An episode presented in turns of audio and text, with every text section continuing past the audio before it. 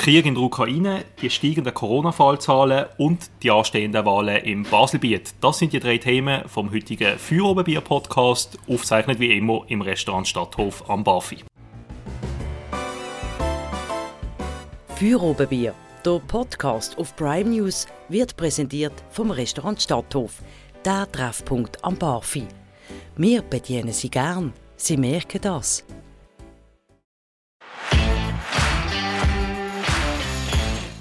Unser heutiger Gast ist wieder mal ein Politiker aus dem Baselbiet, Yves Krebs. Er ist GLP-Landrat seit 2019, dort Vizepräsident von der Fraktion Mitte GLP, Betriebswirtschaftler. Herr Krebs, herzlich willkommen, schön sind Sie da. Ja, herzlichen Dank für die Einladung und schöne Feierabend miteinander. Neben mir ist Anja Schara, meine Redaktionskollegin von Prime News, Co-Redaktionsleiterin. Hallo Anja. Hallo zusammen. Mein Name ist Oliver Stechi. Krebs, haben Sie bei sich den Luftschutzraum schon bad gemacht? Äh, nein, da, ich bin, ich bin ja nicht, ja nicht ein eigenes Haus. Also von dort her gesehen kann ich äh, den Luftschutzraum gar nicht parat gemacht haben. Und es ist ja eher eine modernes, eine moderne Siedlung, wo ich dort wohne. Also erst äh, seit 2011.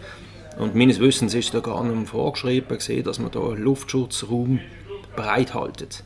Ich frage aus dem Grund, weil ja jetzt ähm, ja, in den Medien äh, quasi äh, die Angst umgeht, dass es zu einer, zu einer atomaren Konfrontation kommt zwischen Russland und den USA oder um die Ukraine. Ähm, und es ist auch wieder die reale Angst aus der Bevölkerung, oder? Etwas, was man eigentlich nicht mehr kennt seit dem Kalten Krieg. Müssen wir vielleicht irgendwann wieder in, in einen Luftschutzraum, ob der jetzt im eigenen Haus ist oder der von der Gemeinde, ähm, ja, Anja und wir beide sind beide noch ein jünger. Ich habe das nicht mehr erlebt, die Zeit. Ich glaube, Sie sind ja auch noch nicht so alt, mögen sich aber noch eher noch erinnern, wo das ein Thema war. Wie nehmen Sie das wahr, die Diskussion im Moment, wieder die, die, die Kriegsangst auch in Europa?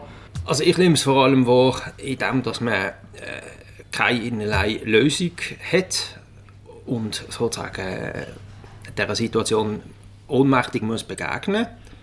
Äh, ich habe jetzt gerade gelesen, wie viele Atomwaffen Russland lagert und in welchem psychischen, Zustand der Putin ist. Und da möchte sich das niemand, äh, möchte das niemand riskieren, ihn noch weiter zu ärgern. Weil wer weiß, was da im Hintergrund alles läuft. Und er hat ja, glaube ich, einen Führungszirkel von nicht einmal fünf Personen. Und die einzige Chance, die wir hier haben, ist Friendly Fire oder sonst irgendwie innere Revolte, was es ja schon gegeben hat in der Geschichte von Russland, aber sonst mit Druck von außen. ist jetzt ein Moment, wo ich mir die Mutti Merkel zurück, zurück, zurück äh, äh, wünsche, ja, zurück, zurück wünschen tue. Ich denke, die hat da sehr vieles können bewirken ähm, aber wenn ich Sie richtig verstanden sagen Sie, die NATO soll da jetzt nicht eingreifen in den Konflikt. Das ist etwas, was man auch hört jetzt von, von ukrainischer Seite, oder? Äh, zum Beispiel so eine Luftverbots, äh, Flugverbotszone durch die Ukraine wird gefordert. Ähm, die Ukrainer fühlen sich da ein bisschen allein im Kampf gegen Russland. Sie sagen, man dürfte Putin nicht weiter provozieren, sonst... Ja. Ich habe absolutes Verständnis für die Ukrainer, dass die sich im Stich fühlen aber das Risiko ist einfach viel zu groß jetzt von einem NATO-Eingriff. Und man weiß ja vor allem nicht, äh, was genau machen, wo eingreifen. Wichtiger wäre, äh, äh, Oppositionelle zu stärken und eine innere Revolte anzuzetteln. Das ist die einzige Hoffnung, die ich habe. Anja, wie siehst du das? Wie nimmst du die Diskussion wahr?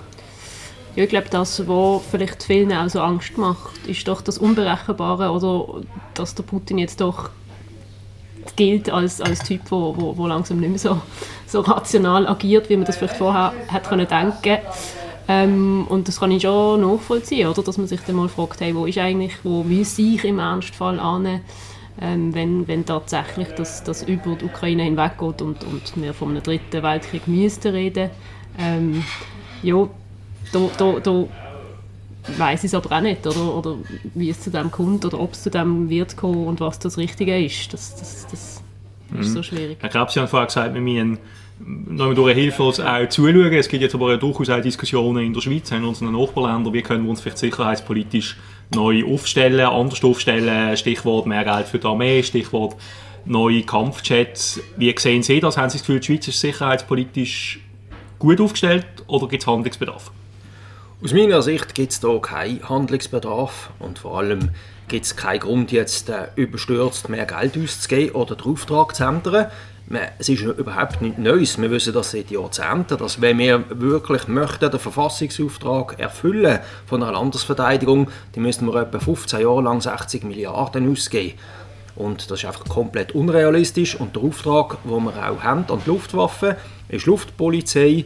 Für das haben wir auch abgestimmt, für das wir können, für das weiterhin UNO äh, den Sitz kann haben in Genf, dass man können, äh, dass ein WEF stattfinden kann, dass können internationale Kongresse stattfinden aber eine mehrwöchige Luftschlacht gegen Russen oder Chinesen komplett unrealistisch, auch ohne NATO. Aber ist das nicht defetistisch? Weil bei der Ukraine hat man ja auch gesagt, äh, die haben keine Chance gegen die Russen, wenn die kommen, oder eine hochgerüstete Armee, viel mehr Leute. Ähm, und jetzt sehen wir, die Ukrainer verteidigen sich ähm, seit schon knapp drei Wochen.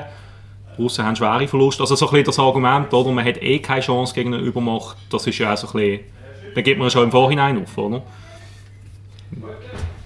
Also man hat auf jeden Fall keine Chance in einer Luftschlacht. Mhm. Aber was den Widerstand am, am Boden anbelangt oder von der zivilen Bevölkerung, ich meine, die grössten Gegner der Russen sind sie selber. Man hat das jetzt gelesen mit dem 60-Kilometer-Konvoi. Wenn man nicht einmal an die Logistik denkt, zu wenig äh, Verpflegung, zu wenig Most, Mhm. Dann muss man sich nicht wundern. Aber wenn Sie sagen, Luftschlacht können wir eh nicht gewinnen, also dann sind Sie auch gegen die Kampfjetbeschaffung? Ich habe ja gestimmt, aber der Auftrag ist ganz klar für die Luftpolizei. Ich kann nicht riskieren, dass wir 2030 plötzlich da stehen, äh, UNO muss abziehen, das WEF nicht mehr stattfinden kein Kongress mehr kann stattfinden weil Luftpolizei ist nicht eine Aufgabe, die man auslagern kann. Mhm. Für die Luftpolizei sind wir alle selber zuständig, genauso wie der Kanton Jura nicht kann sagen, wir möchten ein eigenständiger Kanton sein, aber äh, für die Polizei haben wir keine Lust, wir dürfen jetzt das ausschreiben, sollen jemand anderes machen. Ja. Mhm. Gut, also keine neuen Chats, aber also oder eben schon neue Chats, aber äh, keine, keine sonstige Aufrüstung wie jetzt die Deutschen, ja. die jetzt 100 Milliarden in die Hand nehmen, ähm, um ja. ihre Bundeswehr aufzurüsten. Da finden sie, das ist nicht nötig in der Schweiz. Ich denke in der Schweiz ist das nicht nötig. Äh, wir haben ja mit Sicherheit gewisse Materialdefizite. Äh, die gilt es zu beheben, aber damit meine ich nicht noch mehr Flieger und noch mehr Panzer. Hm. Und die Deutschen haben eine ganz andere Ausgangslage. Äh, sie sind NATO-Mitglied. Ich weiß gar nicht, ob sie der Verpflichtung, die sie haben gegenüber der NATO, können gerecht werden. Und da sind wir nicht. Und eine NATO-Beitrittsdiskussion in der Schweiz ist so sinnlos zu, führen wie eine EU-Beitrittsdiskussion. Mhm. Der Krieg betrifft uns ja auch insofern, dass das jetzt äh, immer mehr Leute zu uns kommen, äh, geflüchtete Ukrainerinnen und Ukrainer in die Schweiz kommen, auch nach Basel. Anja, hast du das ein bisschen mitverfolgt in den letzten paar Tagen? Ähm, was hast du so rausgenommen aus der Medienberichterstattung? Äh, wie gut sind wir vorbereitet jetzt auf die Leute, die da kommen? Also ich glaube, einerseits, was man sicher sagen ist, dass, dass äh, die Willkommenskultur ähm, sehr, sehr groß ist, oder dass die Leute sich solidarisch zeigen, dass sie auch private Unterkünfte anbieten. Es ist jetzt aber ja so, dass, dass mehrheitlich eher größere Unterkünfte gesucht werden, auch für größere Gruppen, weil die Leute natürlich in Familien und so ankommen. Und da ist sind Gemeinden, sind Kantone gefragt, oder da wirklich äh, Hand zu bieten. Da, weiss, da habe ich das Gefühl, ist man noch ein bisschen überfordert oder weiß man nicht so recht, wie, wie umgehen. Und jetzt vor allem erstmalig mit dem Schutzstatus S, ähm, wie sich das wird entwickeln, ist natürlich ganz, ganz offen, wenn wir das noch nie gehabt haben. Also die Leute können dann, sollen auch hier arbeiten, ähm, die Kinder in die Schule gehen etc. Und das, das stellt uns ja schon vor grosse Herausforderungen, ähm, mit, nur schon sprachlich und, und wie, das, mhm. wie das logistisch alles soll funktionieren. Aber ich glaube, die Leute sind bereit, auch wirklich mitzuhelfen und, ja, und die Leute aufzunehmen. Ist, sind die Herausforderungen schon ein Thema im Landrat, in den Kommissionen bei Ihnen, Herr Krebs? Ähm, haben sich da schon Gedanken dazu gemacht im, im Parlament? Oder ist das jetzt sehr zunächst mal Aufgabe von der, von der Regierung? Also wir haben die letzte Landratssitzung gerade am Morgen, wo die ersten Angriffe stattgefunden haben. Von dort her ist das jetzt noch kein Thema gewesen. Mhm. Aber Sie persönlich haben sich ja vielleicht auch schon Gedanken dazu gemacht, äh, also ein bisschen wie das Baselbiet aufgestellt ist oder könnte aufgestellt sein. Äh, wir haben jetzt gestern gehört von der ukrainischen Community in Basel, was sie vor allem brauchen, sind eben grössere Unterkünfte. Da kommen natürlich bei den Gemeinden dann vor allem irgendwelche Mehrzweckräume in Frage. Wir haben ja auch ein Beispiel gehabt in Liestl schon, wo jemand könnte, äh, in einem Spital ist das glaube ich, oder in einem, in einem Pflegeheim größere Flächen zur Verfügung stellen. Nicht, äh, also wo, die wo haben nicht, sich, glaube nicht angeboten, wirklich am Schluss. Dann. Okay, aber es ist, es ist auch schon ein Thema im Baselbiet. Wie, wie schätzen Sie die Situation ein? Herr Krebs, ist das Baselbiet parat für die, äh, Menschen, die da ankommen. Ja, man hat ja gewisse Routinen mit den Flüchtlingsströmen und mit der Verteilung. Die Abläufe sind hier eingespielt. Wir haben einen Asylkoordinator. Mhm. Was ich, äh, das grösste Fragezeichen, das ich dahinter setze, ist, dass private Initiativen abgewürgt wird durch irgendwelche Auflagen. Und das macht mir im Moment ein bisschen Sorgen. Auflagen welcher Art? Also, dass dann der Kanton sagt, die Unterkünfte kommen nicht in Frage oder dass genau. dann ewig lang äh, bürokratisch hin und her ist? Ja, also ich denke mir, äh, wenn man jetzt mal sieht, in welcher Situation die Ukrainerinnen und Ukrainer stecken, dann äh, möchten sie einfach mal Sicherheit, äh, doch äh, ihre Grundbedürfnisse können befriedigen. Aber was, da, was ich da gehört habe, was da für Auflagen wieder gestellt werden, was man da muss erfüllen, hm. dann muss ich einfach ganz klar sagen, hey, jetzt äh, das Wichtigste ist einmal ein sicheres Dach über dem Kopf. Hm. Ja, ja, nein, bitte. Es sind ja vor allem auch die Gemeinden gefordert, oder? Also am Schluss werden sie in der Gemeinde in Baselbiet untergebracht. Dort fehlen ja ein paar hundert Plätze, so laut der Basler Zeitung, die da einen Bericht darüber gemacht hat. Ähm, wie ist das in Ihrer eigenen Gemeinde? Oder, oder wissen Sie doch ein bisschen, was, was da läuft? Am Situation in Oberwil. Oder Sie sind ja auch Schiedsrichter, vielleicht äh, müssten mal eine Turnhalle ja. anheben, oder, zum, zum Flüchtling unterbringen. Ja, also ich weiss, hinter, äh, als Schiedsrichter kenne ich jetzt nur die Zivilschutzanlage Lausen. Mhm. Dort habe ich mich müssen umziehen, wo das Impfzentrum Lausen äh, am, am Laufen war. Und äh, in, in Bottmingen-Obwil, da weiss ich, da haben wir auch Zivilschutzunterkünfte. Wir haben auch ein Flüchtlingsheim. Aber das lenkt, äh, das lenkt natürlich jetzt nicht für die, für die große Masse. Man weiß ja jetzt auch noch nicht genau, mhm wie, wie sie verteilt werden, wie lange sie, man weiß höchstens, dass sie nicht im Sinn haben, hier länger zu bleiben. Und das ist auch eine ganz andere Ausgangslage, die wir jetzt haben, äh, zu Eritreer mhm. oder zu anderen Flüchtlingsgruppen. Wir haben jetzt hier eine große Bereitschaft, die Flüchtlinge auch, auch aufzunehmen, weil das eigentlich zum ersten Mal Flüchtlinge sind, wie man es äh, vom von der Ungarn-Unruhe her kennt oder von der, äh, vom Prager Frühling 68, wo der, ein Krieg aus unmittelbarer Nähe ist und wo man eigentlich genau weiß, oder die, äh, äh, wir möchten ihnen nur Schutz geben vor dem Krieg und, und dass sie nachher wieder, wieder zurück. Und also, ich habe gelesen, die Schweiz ist immer schon äh, die Bereitschaft, Opfer vom Kommunismus zu helfen, ist immer schon viel größer gewesen als äh, bei bei Wirtschaftsflüchtlingen oder bei, bei anderen Flüchtlingen. Bei den Ungarn und äh, den Menschen aus der Tschechoslowakei ist es gleichwohl so, dass dann viele von denen auch hier bleiben sind. Äh, trotz allem, weil natürlich 1956, 1968, bis dann die Mauer gefallen ist, sind es doch noch ein paar Jahrzehnte gegangen.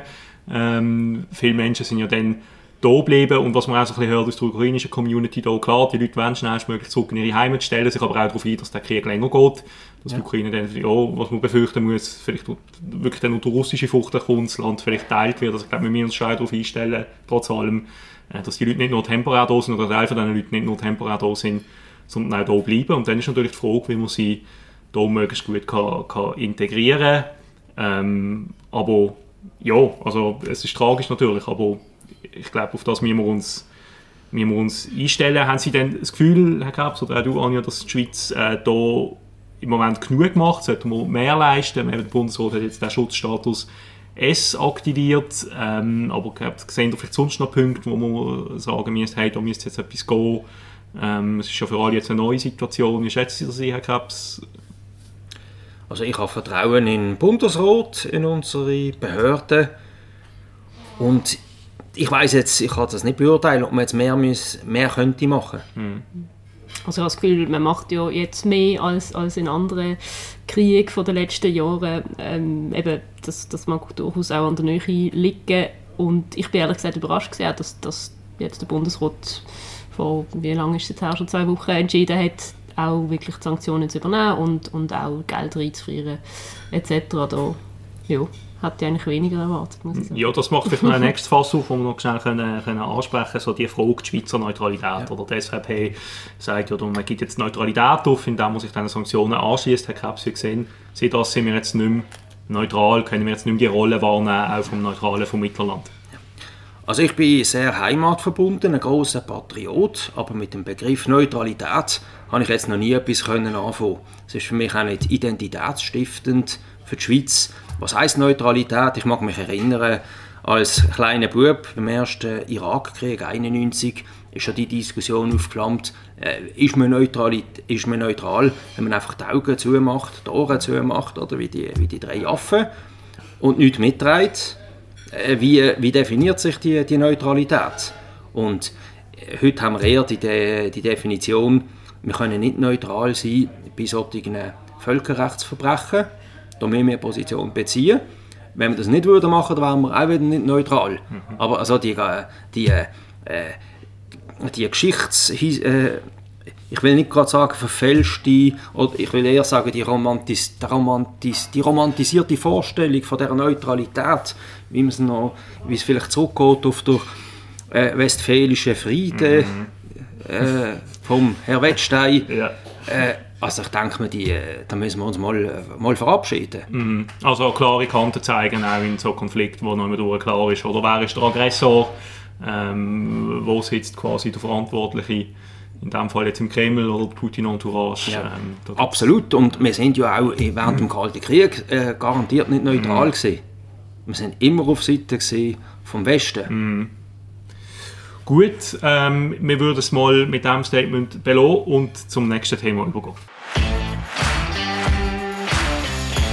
Unser nächstes Thema ist leider einmal mehr, auch wenn wir uns alle gehofft haben, dass es endlich vorbei ist, das Thema Corona. Es ist in der Tat so, dass die Fallzahlen wieder am Steigen sind. Herr Krebs, Sie äußern sich in den sozialen Medien immer wieder mal prominent zum Thema Corona, prominent zum Thema Maßnahmen, wenn Sie jetzt die aktuelle Situation anschauen. Einerseits fast alle Maßnahmen aufgehoben, andererseits wieder steigende Fallzahlen. Macht Ihnen das Bauchweh? Mir würde es Bauchweh machen, wenn gleichzeitig die Intensivstationen noch überlastet sind. Das war eigentlich immer der wichtigste Punkt. Gewesen die Intensivstationen, wenn dann mal der Punkt ist, wo andere Leute nicht mehr können operiert werden weil die Intensivstationen besetzt sind, dann müssen wir handeln. Aktuell haben wir einfach eine Situation in Kauf, wo wir auch beabsichtigt haben mhm. und provoziert hat, indem dass man äh, sehr überraschend schon Mitte Februar die Maßnahmen aufgehoben hat. Ist das zu früh gewesen, in dem Fall aus Ihrer, aus Ihrer Sicht, wenn Sie sagen, sehr überraschend? Ich habe immer gesagt, 1. April. Ich wäre bereit, 1. Ab, äh, 1. April, dass man dann, dass man dann könnte großflächig die Masken absetzen Für mich ist es mit dem Zertifikat einfach zu früh gewesen. Mhm. Ich bin, von mir aus gesehen, hat man ruhig das Zertifikat noch ein bisschen weiterlaufen dafür die Maskenpflicht aufheben die Situation mit den Spitälern die geht jetzt am Bundesrat recht. Allerdings darf man auch den Arbeitsplatzausfall nicht vergessen. Mhm. Die Kosten, die dort entstehen für die Versicherungen. Und ich bin vor allem auch überrascht, wie ruhig das die Versicherungen sind. Dass die noch nicht auf Barrikaden sind. Mhm, weil es so viele so viel Krankheitsfälle gibt jetzt von Genau, also die Krankentaggeldversicherungen, die, die Belastungen, die sind enorm. Mhm. Also ich kenne jetzt auch wirklich mehrere Leute im Umfeld, die im Geschäft äh, wieder die Hälfte vom Team fehlen, die Probleme haben, irgendwie die Leute ersetzen und überhaupt so den, den täglichen Betrieb aufrechtzuerhalten, was, was in allem anderen natürlich, was gerade passiert und im Vordergrund steht, ein bisschen untergeht. Ja, und ich meine, was, was mir einfach krass auffällt, ist jetzt erst recht, seit, äh, seit der Ukraine-Krieg ausgebrochen ist, ähm, oder also der Krieg gibt schon länger, aber seit dieser russischen Invasion jetzt vor drei Wochen, äh, Corona ist sehr weit weg mental, auch in den Köpfen der Leute, auch medial, oder? Die ersten zehn Seiten in jeder Zeitung sind jetzt immer Ukraine-Krieg, zu ja. Recht auch, wie ich finde. Mhm. Ähm, aber trotzdem, das Thema Corona ist sehr weit weg. Man hat es auch gesehen an der Fasnacht, mhm. oder? Basel Fasnacht, äh, wo die Leute in der Klickenkeller gesehen sind, die am allerwenigsten haben Masken angehabt, die Leute haben eigentlich gefestet, wie immer, wenn Sie die Bilder gesehen haben, Krebs, vielleicht sind Sie selber auch an der Faser gesehen oder haben Sie gesagt, nein, es ist mir jetzt, ich bin da noch zurückgehalten mit so Grossveranstaltungen. Wie schätzen Sie so die Stimmung bei den Leuten oder auch bei sich selber? Sind Sie jetzt an einer Phase noch gesehen zum Beispiel? Ja. Also in einem Glickenkeller bin ich nicht gesehen. Das, das habe ich schon vor der Fasnacht gesagt. Ich gehe sicher nicht, obwohl ich boostert bin, in einen vollgestopften Glickenkeller mit schlechter Belüftung. Mhm. Das ist jetzt ein Punkt, den ich, den ich jetzt nicht würde machen würde. Mhm. Was allerdings jetzt auch die aktuelle Situation zeigt, ist, dass die Impfung wirkt und dass die Impfung, äh, dass, äh, die Impfung zwar nicht gegen die aktuelle Variante schützt, äh, also vor der Infektion, allerdings vor schweren Verläufen und auch bei weiteren Mutationen. Und wir haben, der Bundesrat hat nur können lockern, weil die Bevölkerung eine entsprechende Immunisierung hat. Mhm. Das ist eben das, was mich trotz allem erstaunt. Klar, man weiß, Impfung und Immunisierung schützen nicht äh, von einer, von einer neuen Ansteckung, aber trotzdem, wenn man jetzt wenn man die Impfzahlen anschaut, wenn man sich jetzt auch noch vergegenwärtigt, wenn man das mal zusammenrechnet, wie viele Leute sich jetzt eigentlich angesteckt haben, nur schon seit Anfang Jahr, und wir haben immer noch die sehr hohen Fallzahlen, frage ich mich, äh, ja, also gehen, gehen die irgendwann wieder runter? Klar, jetzt wird es wärmer vielleicht, hat immer so ein bisschen den Sommereffekt, aber was, was ist denn im Herbst, wenn vielleicht auch die Wirkung vom Booster wieder vorbei ist? Ähm, ja, ich weiß nicht. Ich habe trotzdem das Gefühl, auch wenn wir uns vielleicht alle hoffen, dass es vorbei ist, es ist eigentlich noch nicht vorbei, oder? Also sehen wir das ähnlich. Also ich denke, also, das, ich meine, Corona, es verschwindet ja nicht einfach so, das ist ja klar. Das, man hat man glaubt auch noch nie können denken in dem Sinn. Es, es wird jetzt einfach wahrscheinlich in eine, eine epidemische ähm, ja, Phase, Phase über, übertreten, oder wie man das halt sonst irgendwie bei anderen Krankheitserregern kennen. Also ich muss für meinen Teil sagen, ich bin Gott froh, dass wir, dass wir langsam die Massnahmen zumindest hinter uns lassen Und ich glaube, eben, die Hauptsache ist ja immer gesehen, oder, oder das Wichtigste, dass wirklich die Spitäler nicht, nicht überlastet ja. sind. Und leider hat es jetzt in Basel-Stadt zum Beispiel jetzt immer noch über 100 Corona-Patienten äh, auf der Station. Die werden sicher immer noch mehr als genug zu tun haben. Aber mhm. wie Sie schon gesagt haben, auf der Intensivstation sieht es gut aus und es stimmt mir doch positiv, dass es jetzt auch der richtige Entscheid ist, dass das alles abzulegen mit diesen viele Massnahmen. Ja, wenn ich Sie richtig verstanden habe, Krebs, sagen Sie ja, solange die Situation in den Spitälern nicht dramatischer ist, gilt es jetzt, muss man keine neuen Massnahmen einführen oder wieder einführen. Ich kann mich da nur an die, an die offiziellen Worte aus Bundesbern und von der Taskforce halten. Oder? Äh, äh, für gewisse Leute schon ein bisschen provokativ. Wir beobachten die Lage. Es gilt jetzt auf alle Fälle im Hinblick auf die Herbstsituation zu beobachten, auch ob es eine Auffrischung braucht und wer eine Auffrischung braucht. Und ich finde das überhaupt kein Problem, wenn man jeden Herbst, weil der Virus verschwindet ja nicht, wenn man halt einfach jeden Herbst äh, eine Auffrischung macht. Wo, wo ist da das Problem? Soll die Auffrischung zwingend sein? Ich erinnere mich an eine Aussage, die sie mal gemacht haben auf Twitter, die recht viral gegangen ist. Auch bei uns haben sie mal geschrieben, sinngemäß irgendwie Impfgegner, das soll, sagen jetzt Schluss, sie sollen jetzt ran an die Nadel oder ab an die Nadel, haben sie mal geschrieben. Ähm, ist das als, als Aufforderung zu einer Impfpflicht zu verstehen oder wie haben sie das gemeint? Also ich bin, ich würde das Wort Impfpflicht eigentlich nie ins Maul nehmen. Allerdings bin ich ja ein großer Freund, schon seit längerem, vom Winterreifenprinzip. Und zwar muss jetzt wirklich mal die Versicherungswirtschaft auf die Hinterbeine stehen und auch Regress nehmen auf Ungeimpfte. Mhm. Es kann nicht sein, dass man einfach so fahr, äh, sich ins gemachte Bett liegen, äh, äh, ins gemachte Nest kann setzen als Ungeimpfte und die anderen zahlen dafür. Dass man ein Risiko in Kauf nimmt, wo man mit einer einfachen Spritze könnte großmehrheitlich ähm, reduzieren. Aber muss man dann nicht konsequenterweise auch sagen, Leute, die Alkohol trinken, rauchen und keinen Sport machen, müssen auch irgendwie dann ähm, halt die Kosten dann selber zahlen, wenn sie im Spital sind oder ein Teil davon oder höhere Prämien und so weiter. Das ist immer das Killer-Argument, mhm. aber darauf äh, entgegne ich immer, dass man diese Probleme nicht mit einer Spritze lösen kann. Das sind äh, Übergewicht, Gut, einmal am Tag joggen ist ja, das sind sehr wenig, weniger große Eingriff ja. in, in den Körper jetzt, oder ja. quasi das, als, als jetzt so eine Spritze, oder? Ja, das sind immer sehr komplexe Probleme zum lösen. Und vor allem unsere äh, Prämienhöhe ist darauf ausgerichtet, auf halt äh, gewisse äh, gewisse Risiken, die man in Kauf nimmt, die man mitversichert, wo man auch andere Leute mitzieht im System, aber nicht, dass man jetzt auf Jahre raus kann, äh, mit, mit Corona so Lifestyle-Impfunwillige kann mitziehen. Ich habe immer gesagt, wenn jemand eine Impfunverträglichkeit hat, ist das kein Problem. Das sind allerdings äh, keine 1000 Leute in der Schweiz und dann kann man für die eine Ausnahme machen. Aber jetzt einfach so die, äh, die, die Bequemlichkeit, die wir haben, ich will, das, jetzt nicht gerade das Wort Wohlstandsverwahrlosung ins Maul nehmen, aber das ist etwas, was mich enorm stört. Und wo man viel, wo man viel zu sehr, viel härter müsste dahinter gehen. Aber eben nicht, nicht, nicht eine Impfpflicht, sondern Sie sagen eher von Seiten den äh, Versicherungen, Krankenkassen, wo da... Genau. Anja, wenn du das hörst. Was denkst du dir dabei? Ja, bin ich überhaupt nicht der gleichen Meinung. Also ich denke, impfen, nicht impfen ist nach wie vor äh, ein persönlicher Entscheid. Natürlich ähm, hat man das bei Corona durchaus, hat die Impfquote ein bisschen höher dürfen sein.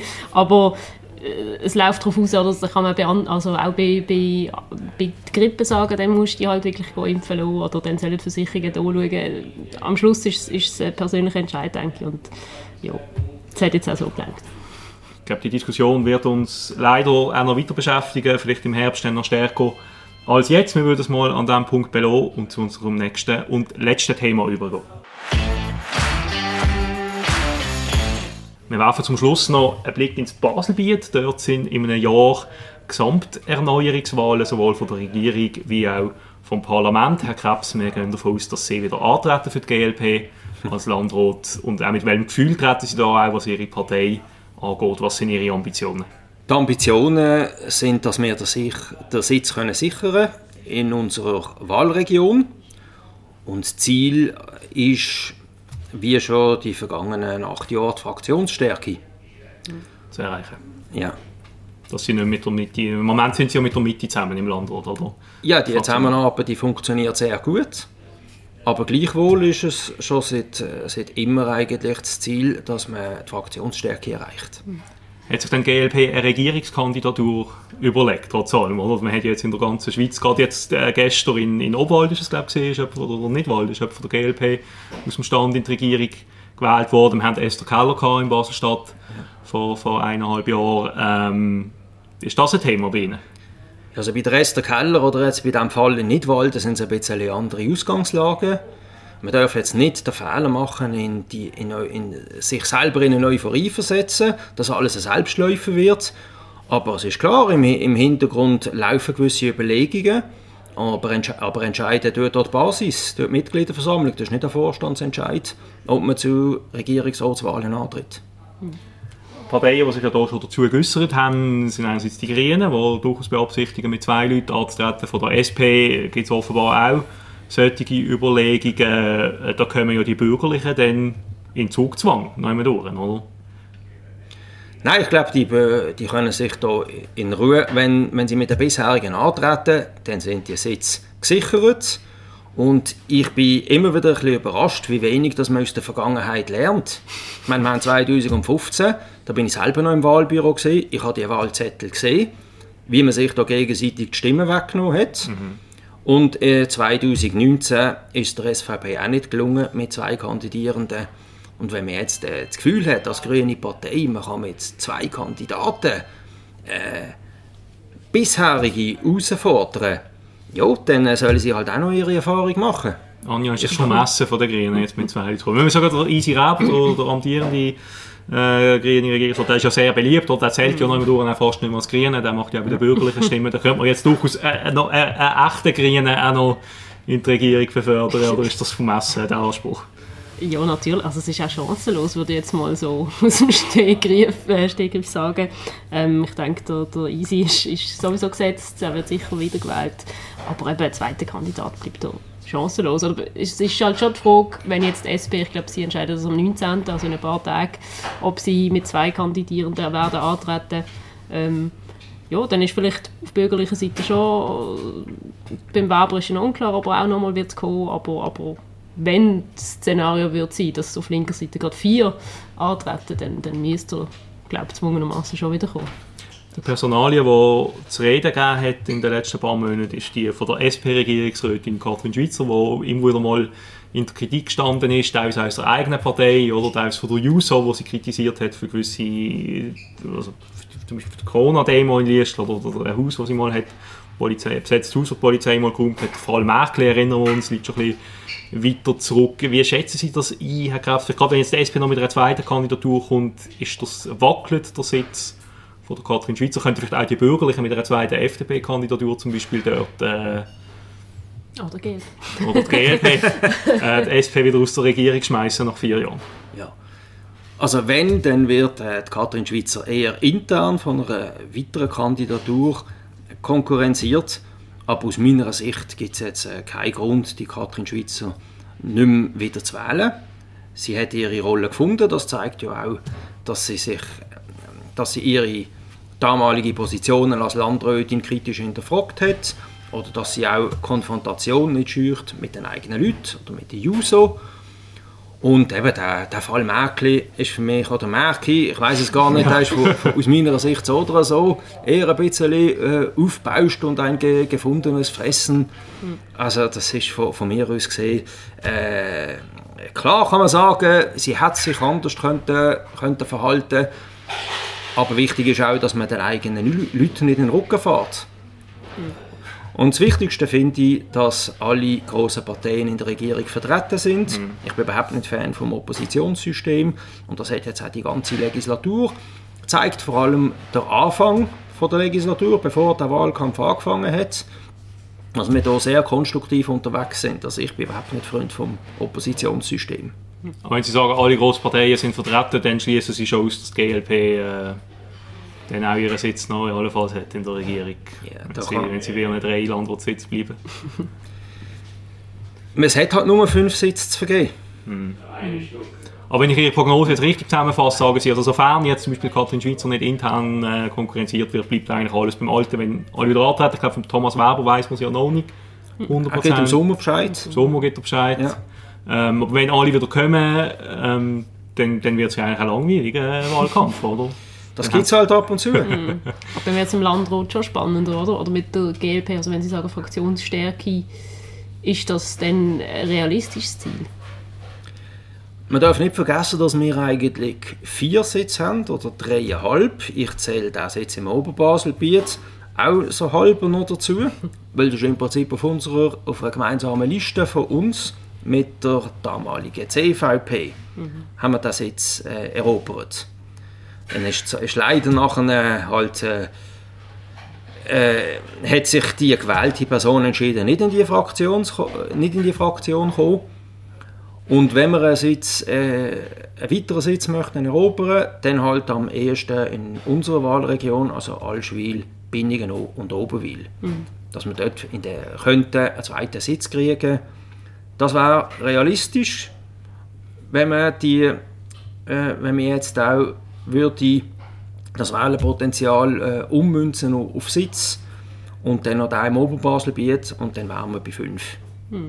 Gut, äh, der Moment von der Wahl kommt dann im äh, Frühjahr 2023, wenn die Wahl, Wahlen sind. Wir werden das Thema Wahlen hier abschließen. Vielleicht auch noch eine Abschlussfrage an Sie, Herr Krebs, ähm, als Baselbieter Landrat, hier jetzt bei uns im Feueroberbier-Podcast. Wir haben ja vor allem ein Publikum auch in der Stadt und unsere Frage an Sie wäre äh, als Baselbieter Landrat, äh, als Oberweiler, was, ist Ihre, was haben Sie den Baselstädter schon immer sagen äh, weniger ideologisch zu politisieren. Gut, das war das Schlussstatement von dem heutigen Feueroberbier-Podcast. Ich bedanke mich für die Diskussion. Dankeschön, dass Sie da gewesen.